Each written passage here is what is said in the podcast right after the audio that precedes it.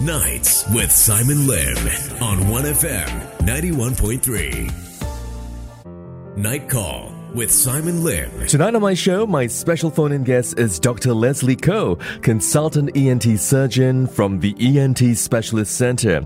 And the topic for this interview, the aging voice. Hi, Dr. Koh. Welcome to my show. Hi, Simon. Thank you very much for having me on.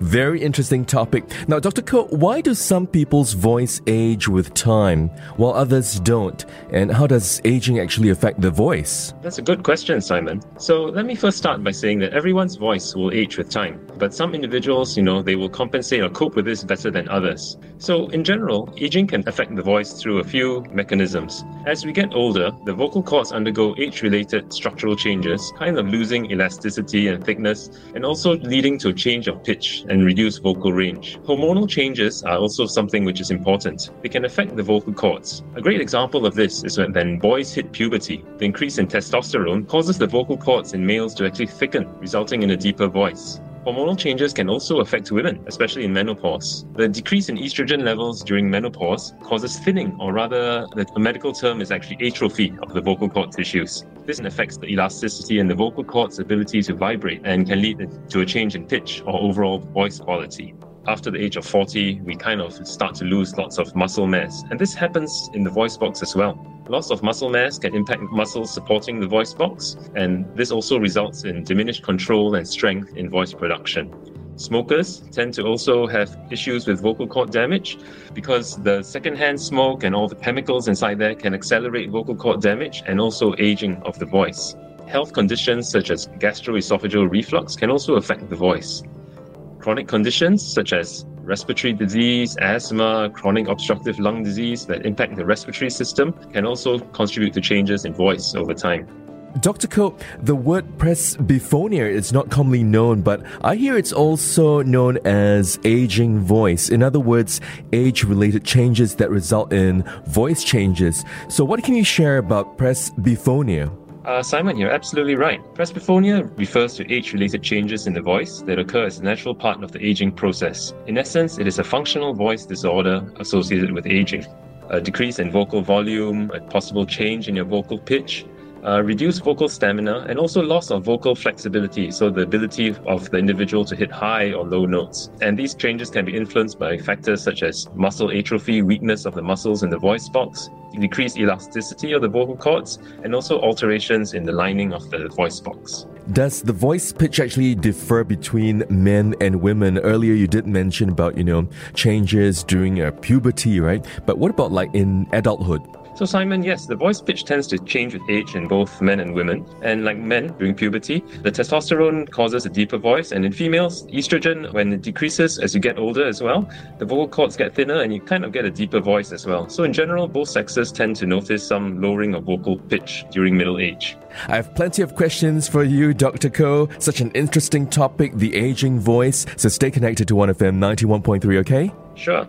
Nights with Simon Lim on 1FM 91.3. Night Call with Simon Lim. This evening, my special phone in guest is Dr. Leslie Koh. Now, Dr. Koh is a consultant ENT surgeon from the ENT Specialist Center, and he's talking about the aging voice. Dr. Koh, earlier we spoke about presbyphonia, known as aging voice. So, how is presbyphonia diagnosed? Presbyphonia is typically diagnosed through a combination of a thorough medical history, physical examination, and sometimes some specialized voice assessments. So, in terms of the medical history, we need to find out about your overall health, your vocal habits, what you do for work, whether it involves extensive voice use, and what kind of hobbies you have, whether you like to KTV or whether you're yelling at your kids all day long. In terms of physical examination, we would generally have a look down the nose and the throat, um, put a little scope down, look at the vocal cords, just make sure that there's nothing going on there. Mm-hmm. We can also do voice assessments. So what voice assessments um, entail is uh, we'll get you to do little tasks like sustained phonation, reading passages, pitch glides from low to high, high to low, just to evaluate the voice.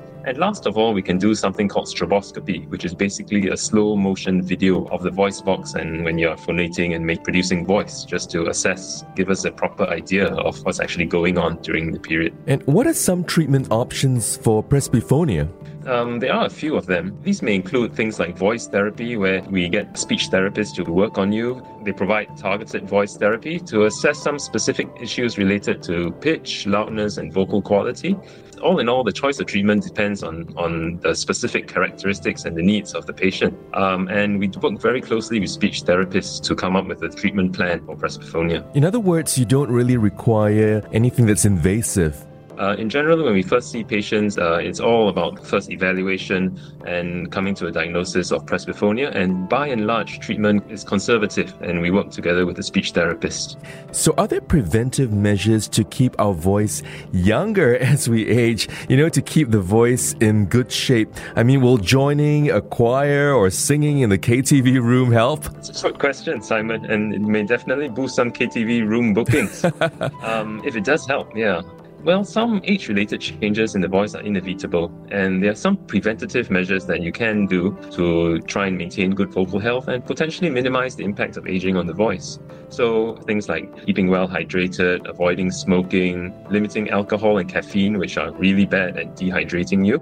Another thing that um, we also need is voice rest. So if we've been using our voice, we've been at a concert, we've been yelling, we've been screaming, we've been shouting, we all need a period of voice rest. Just like our muscles need a rest, our voice needs a rest if you are going to speak for a prolonged period or speak to a large crowd without amplification, it's good to do some vocal warm ups as well, such as uh, pitch glides and things like that before going right into it. We, we need to remember that everyone's voice ages differently, and definitely all these factors, as well as genetic factors, play a role. And you gave me a very good word to remember, so my colleagues and I will remember that. It's voice rest. That's right. It's important for you, Simon. of course, we use our voice so often, you know, on the job. Anyway, I've got some more questions right here on my show. And tonight I'm talking to Dr. Leslie Koh. He's a consultant ENT surgeon from the ENT Specialist Center. We'll be back in just a bit. Nights with Simon Lim on 1FM 91.3. Night Call with Simon Lim. On the line with me is my special phone in guest, Dr. Leslie Koh. And Dr. Koh is a consultant ENT surgeon from the ENT Specialist Center. And he's talking about the aging voice. I think this is such a wonderful topic and everyone can relate to this. Okay, so Asha Bhosle is one of the most influential and successful singers in Hindi cinema. And when Asha Bhosle was in her 70s and 80s, her singing voice was still ageless. You know, an evergreen voice. So, Dr. Koh, is she an exception or, you know, will most professional singers or some professional singers lose their singing voice as they age? I think everyone, including professional singers, will experience age related changes in the voice. I don't think that's preventable. What they may experience is like a reduction in vocal range, changes in vocal quality, and some alterations in their stamina and ability to project. But with proper vocal care, regular exercise, and some healthy lifestyle choices, I think uh, many singers can actually sustain their vocal abilities and continue performing at a high level throughout their careers. We have to keep in mind, though, that professional singers often work with vocal coaches, speech therapists, and other experts to develop and maintain good vocal health practices. So before they come out on stage, they do plenty of out they do like a good 10, 20, 30 minutes of vocal warm-ups. They make sure they're hydrated, they've got good breathing techniques. For example, you look at Taylor Swift or even opera singers like Renee Fleming, mm-hmm. travel with their vocal coaches or speech therapists wherever they go. And in fact, they're probably the most important people behind the scenes who's responsible for the singer's voice. Whilst aging can bring about changes, a lot of singers can actually adapt and evolve their singing in such a way to accommodate these changes. The ability to maintain a strong singing voice as one ages is influenced by a combination of many factors. And there are singers who continue to have successful careers like Asha Bhosle well into their later years. Mm-hmm. At what age do most people start to lose their vocal range? And is it possible to expand one's high and low vocal range with surgery? Um, I think that the age which individuals may start to experience vocal range can be fairly variable, but I would say that most patients will start to notice shifts in their voice around 50 to 60. Depending on the amount they use their voice, some may experience changes earlier or even later. These are usually related to age related changes such as thinning and reduced elasticity in the vocal cords. This actually contributes to the perceived loss of vocal range. When it comes to expanding one's vocal range through surgery, I must tell you that surgery alone is not a common, nor is it guaranteed to actually achieve this. Surgical intervention for the purpose of altering vocal range, I think that's relatively uncommon and is typically reserved for specific medical conditions such as patients who are considering or undergoing gender reassignment. Voice surgery, such as procedures to assess other vocal cord problems other than uh, things like vocal cord nodules, polyps, or other issues, these surgeries are usually used to improve vocal function rather than to extend vocal range. The success of such surgeries can also vary, and there are a lot of potential risks and complications. So, in general, I would say that expanding the vocal range is most often achieved through non surgical methods, such as voice training and therapy, and surgery is really, really not a recommended option. But if it is really an option, right, what happens after vocal cord surgery?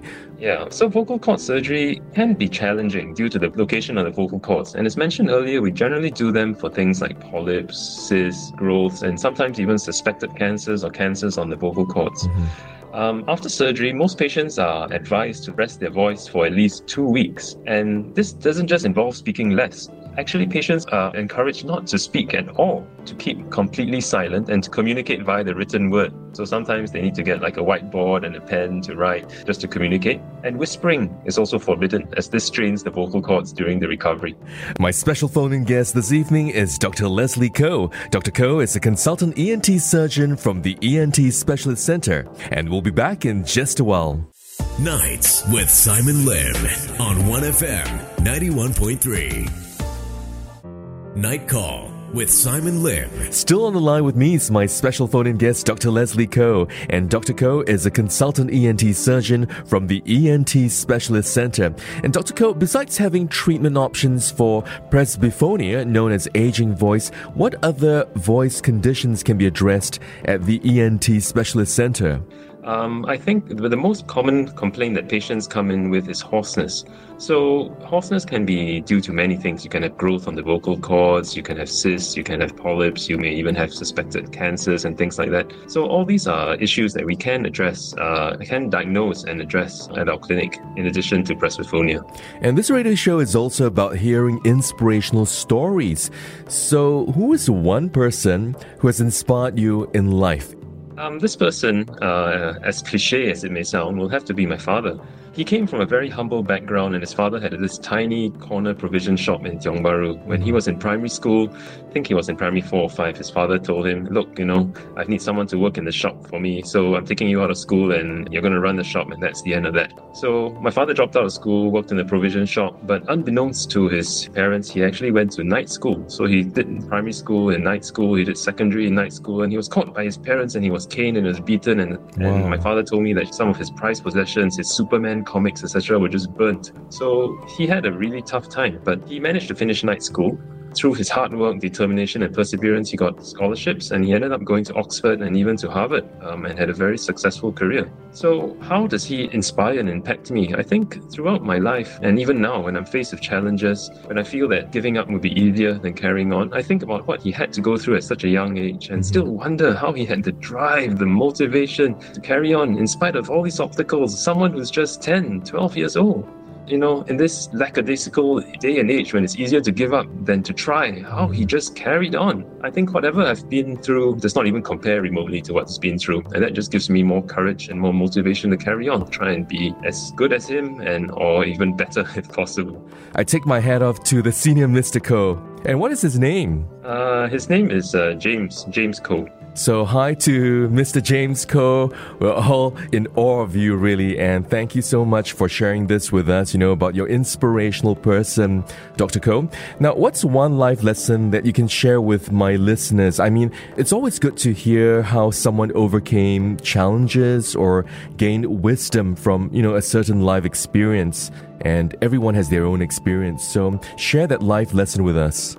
So, Simon, I am by no means experienced in life, but um, I think that um, one should always take a pause to reflect on life and its infinite possibilities.